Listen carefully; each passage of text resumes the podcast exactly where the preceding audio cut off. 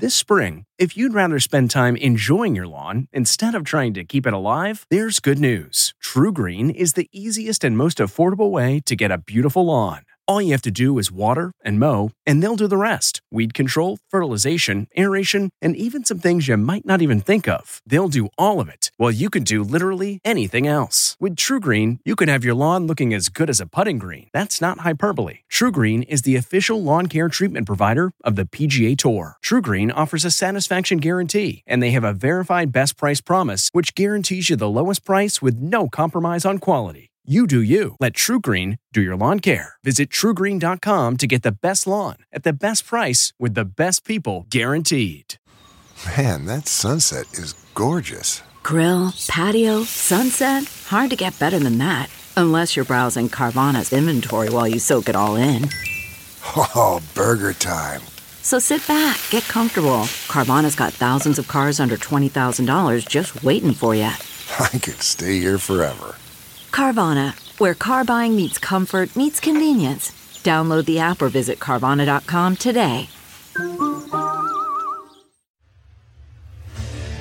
What makes a life a good one? Is it the adventure you have? Or the friends you find along the way?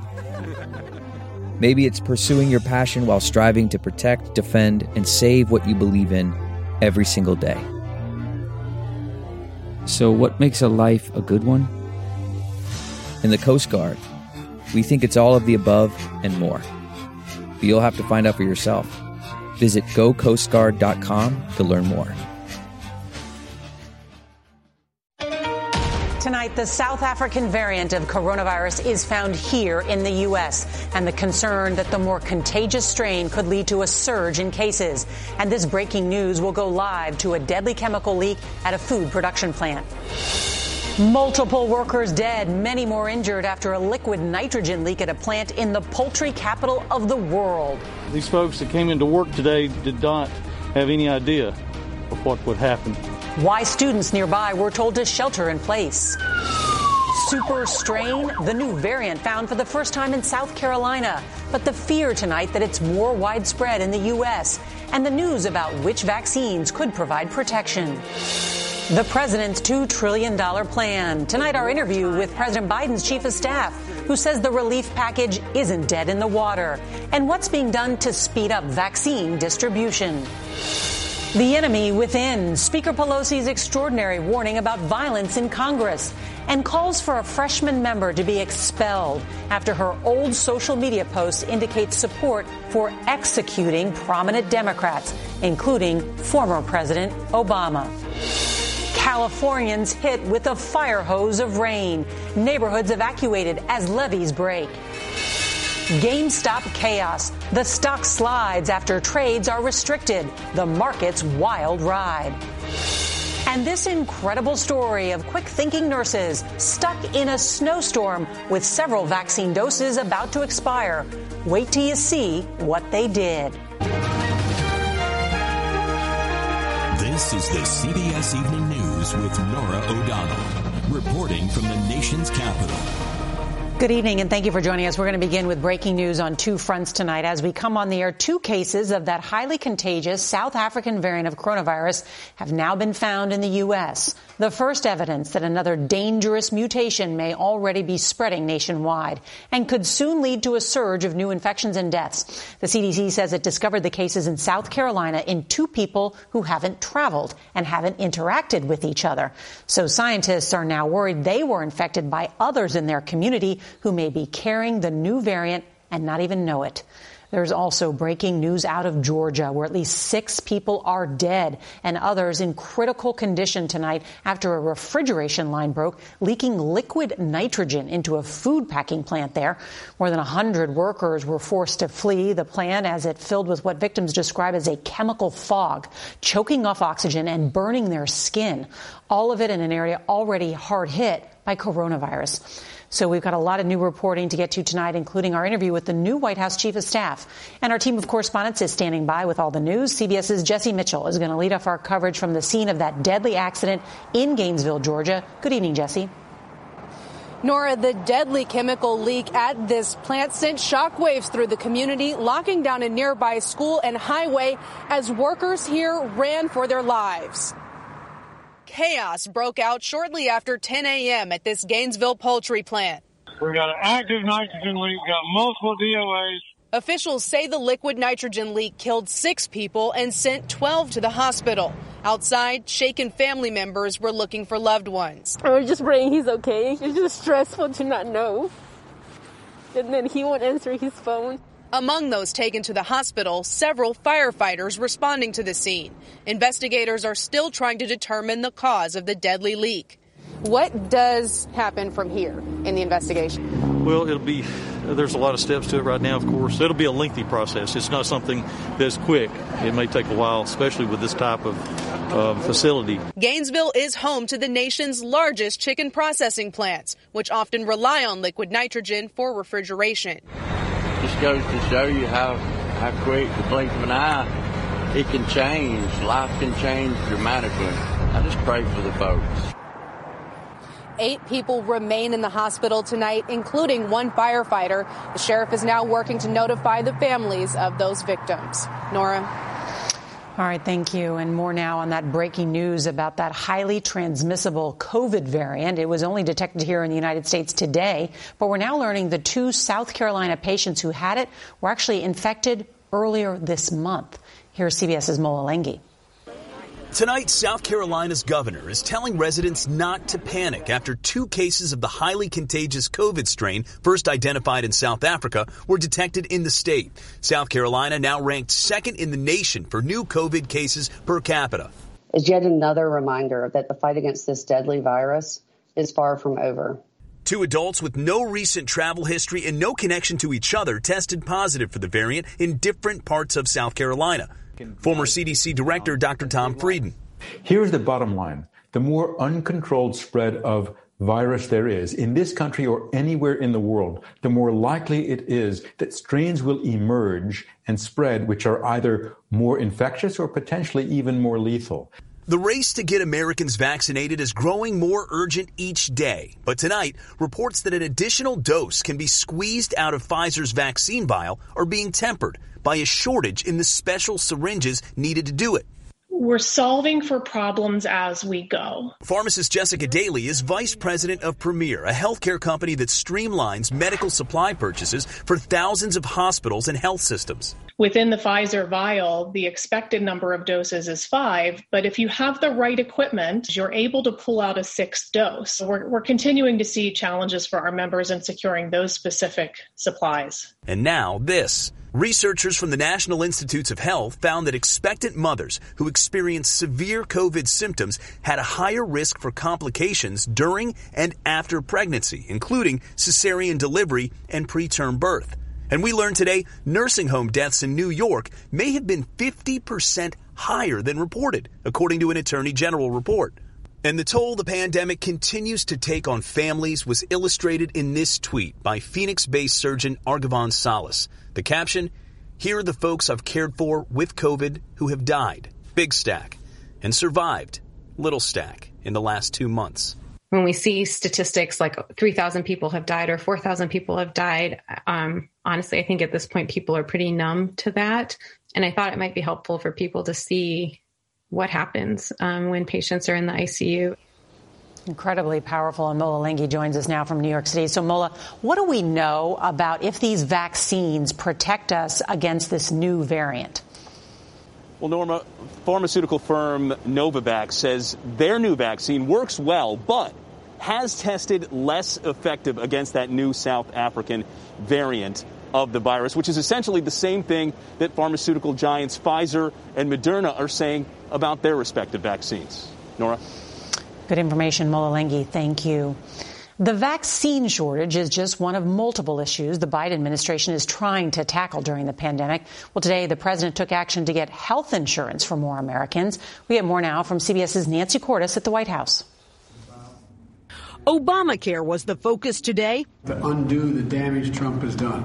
President Biden announcing a special three month enrollment period for the Affordable Care Act on healthcare.gov starting in two weeks. Pandemic related job losses have pushed the number of uninsured Americans who would qualify for coverage to an estimated 15 million people. I'd like to terminate Obamacare, come up with a brand new, beautiful health care. The Trump administration cut funding to promote healthcare.gov, which led to a drop in new enrollments. More inaccessible, more expensive, and more difficult for people to qualify for either of those two items the Affordable Care Act or Medicaid. The Biden White House has touted its moves to boost weekly COVID vaccine supply by 16%. But that's still only enough to immunize 2% of U.S. adults each week. Can you give the American people any hope that the vaccine supply is going to go much over 10 million doses a week for the next couple months? We will all continue to push. But the issue is not just vaccine supply. A big issue is vaccinators uh, and the ability, the um, capacity to have people who can put the vaccine into the arms of Americans. The main issue is supply, isn't it? It's one of the issues. Uh, you know, we will ha- we will be in a place by this summer where we will have uh, enough supply for the public. White House officials haven't said how avidly they're pursuing a strategy similar to the one that's now emerging in Europe, where pharmaceutical giants like Sanofi and, and Novartis are now stepping up to offer to produce vaccines that were developed by their rivals, like Pfizer. Norah? Nancy Cordes, thank you. Joining us now is President Biden's Chief of Staff, Ron Klain. Ron, thank you so much for being here. Thanks for having me, Norah. Let me ask you, how much power does the president have in order to increase the vaccine supply? Can he do anything? Well, I think we're working closely with the vaccine companies to try to ramp up production. It's a slow process. We inherited a process that had some flaws in it. We're trying to fix them. Vaccine production is part of it, Norah. The other part is getting people to give the shots and getting the places where people can get the shots. FEMA is working with the Department of Defense to use 10,000 troops and open up 100 centers around the country to increase the availability of the, the, vaccinations. But the production of the factories where the vaccine is made, that is a limiting factor that uh, we're just going to have to continue to work through each week. This administration has repeatedly touted the Defense Production Act. Can you give me a yeah. specific example of how the act is being used? We have used the Defense Production Act authority to order the production of special syringes that allow us to extract six doses out of a vial instead of five. Those special syringes, by doing that, increase our supply by 20 percent. We're also using the Defense Production Act to speed up the production of N95 masks. Those are those special masks that give people extra protection that we think is going to be especially important as this new variant begins to spread in the country uh, during March and beyond that. Let's talk about schools. Why can't we get schools open? The president wants to open as many schools as possible, as quickly as possible. It's important not just to open schools, but to keep them open. I think one of the most frustrating things to parents has been the yo yoing of schools open, schools closed. Because as the virus gets more strong, people close schools. So we want to open the schools with the safety gear so they can stay open even as this virus gets worse in some places. The president's proposed $1.9 trillion COVID relief bill looks dead in the water. It's just too big. What parts of the plan are non negotiable? Well, Norah, I just disagree flatly. It's hardly dead in the water. I think it's gaining a lot of momentum on Capitol Hill. We've been here seven days, and I think we've done more to advance a bill in seven days than any administration in history. So I absolutely reject the dead in the water characterization, and I think we'll let the legislative process prove that. But given that urgent need for COVID relief, why include something like a $15 federal minimum wage?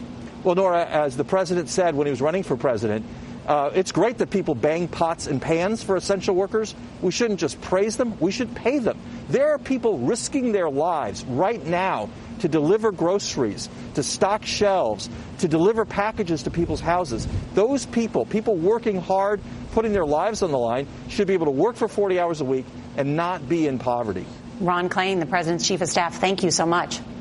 Thanks, Norah. Appreciate it. Well, today, House Speaker Nancy Pelosi made an extraordinary statement saying more money is needed to protect members of Congress because of threats from an enemy within. And she made it very clear who she was talking about. CBS's Chris Van Cleave reports from the Capitol. Tonight, growing outrage at newly elected Representative Marjorie Taylor Greene. The noted conspiracy theorist and ardent Trump supporter from Georgia is facing calls to resign and a long shot bid to expel her from Congress after a review of her social media found in 2018 and 19 she repeatedly indicated support for executing prominent Democrats, including Speaker Nancy Pelosi. Not only is the President of the United States inciting an insurrection, but keeps fanning the flame, endangering uh, the, uh, the security of members of Congress to the point that they're even concerned about members in the House of Representatives being a danger to them. Separately, dozens of Greene's House colleagues are now asking for more security. We will probably need a supplemental uh, for uh, more security for members when the enemy is within the House of Representatives. Why are you supporting red flag gun laws that attack our Second Amendment rights? And controversy is swirling over this video of Greene heckling Parkland school shooting survivor David Hogg. Greene has called the shooting that killed 17 a false flag. Fred Guttenberg lost his daughter in the massacre. And she's a depraved person. She serves no purpose being in Congress. The idea that she got elected is is a is a stain on our nation. But Greene has no plans to resign, telling CBS News Democrats want to take me out because I represent the people, and they absolutely hate it.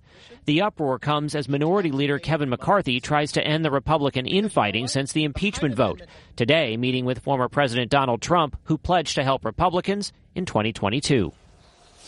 And Chris Van Cleave joins us now from the Capitol. So tell us about these additional security concerns there.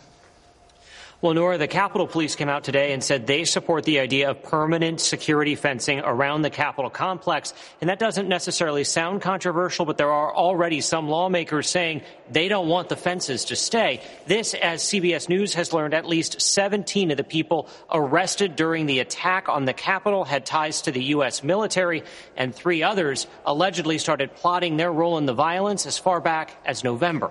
Norah? That investigation is still ongoing. Chris Van Cleave, thank you. Tonight, deadly storms continue to pound the west. More than a foot of rain has drenched some areas while the mountains have gotten four feet of snow. Mudslides have damaged dozens of homes and powerful winds have knocked down trees and power lines. CBS's Carter Evans reports tonight from the storm zone. Tonight, California is still getting slammed by an unrelenting storm. In the coastal city of Carmel, homes inundated by water overflowing from a nearby river. And there are mandatory evacuation orders as emergency crews race to stack sandbags. Just a few miles away, a massive cleanup after a mudslide struck dozens of homes. You can see where they've excavated the road here, building a berm to protect the home over there that's already full of mud. Jim Kuslin owns this home. His wife was one of two people sent to the hospital. We have so much time to get the stuff out, and I'm trying to get tractors out and everything else. Brian Garcia, a meteorologist with the National Weather Service, surveyed the damage. Only a couple of people were injured in that slide. It's it's incredible that nobody died. In Sacramento County, nearly 70 mile per hour wind gusts blew this barbecue into a pool and a trampoline into a tree. Crews are still restoring power to thousands of customers. And tonight there are blizzard warnings in the Sierra Nevada where the storm is now dumping several feet of snow. This wall of sandbags is essentially now protecting all of these homes against the Pacific Ocean. Neighbors tell me it was knee deep here earlier today, and this storm is still on the move with heavily populated Southern California bracing for the next hit. Norah? Carter Evans, thank you. GameStop's wild ride on Wall Street took a few more sharp turns today when Robinhood and other online trading apps suddenly restricted trades in the stock. Well, GameStop shares lost 44% on the day, but after an uproar that includes a class action lawsuit, Robinhood said some restrictions will be lifted tomorrow. Small investors had pushed the stock price up by 1,600% in recent weeks, in part to punish hedge funds that had bet its price would sink. Today, Vice President Kamala Harris's husband, Doug Emhoff, made his first official solo appearance, visiting a nonprofit here in Washington that helps feed the hungry. Emhoff also tweeted the news that Merriam-Webster has added second gentleman to the dictionary, saying, quote, I might be the first, but I won't be the last. And bird watchers have been flocking to New York City's Central Park, hoping to catch a rare glimpse of a snowy owl. They're actually native to the Arctic tundra and migrate south during the winter. The last recorded sighting of a snowy owl in Central Park was in 1890. Tonight, a group of healthcare workers from Josephine County, Oregon is being hailed for their quick thinking and dedication to public service during a snowstorm. So after a COVID vaccine clinic on Wednesday, the group got stuck on a snow covered highway. They had several doses of COVID vaccine that were about to expire. But instead of letting them go to waste, the workers went car to car and offered COVID shots to others who were stuck on the road. Well, they gave out the last six doses right there on the highway. The county health director said it was one of the coolest operations he'd ever been a part of. Good for them. On tomorrow's CBS Evening News, Steve Hartman's on the road with the story of what made this high five among friends so special. And if you can't watch us live, don't forget to set your DVR so you can watch us later. That is tonight's edition of the CBS Evening News. Stay positive, test negative. I'm Norah O'Donnell in the nation's capital, and we'll see you right back here tomorrow. Good night. Hi, it's Stephen Colbert, and I'm here to tell you about The Late Show Pod Show, which is the podcast of The Late Show with me, Stephen Colbert. And I'm here with my uh, producer of the podcast, Becca. Hi, Becca. Hi, Stephen. So, what do people get when they listen to The Late Show Pod Show? Let's, let's sell this thing. The extended moments, for sure, because we run out of time for broadcast, but we have plenty of time on the podcast. It's kind of like being a live audience member of the show because you get things that no one else hears. Listen to the Late Show Pod Show with Stephen Colbert wherever you get your podcasts. The Hargan women seemed to have it all. We were blessed. My mom was amazing. But detectives would soon discover Inside the house, there were the bodies of two women. a story of betrayal you would struggle to believe if it wasn't true. I am just praying to God. This is a sick joke. From 48 Hours, this is Blood is Thicker The Hargan Family Killings. Listen to Blood is Thicker The Hargan Family Killings early and ad free on Wondery Plus.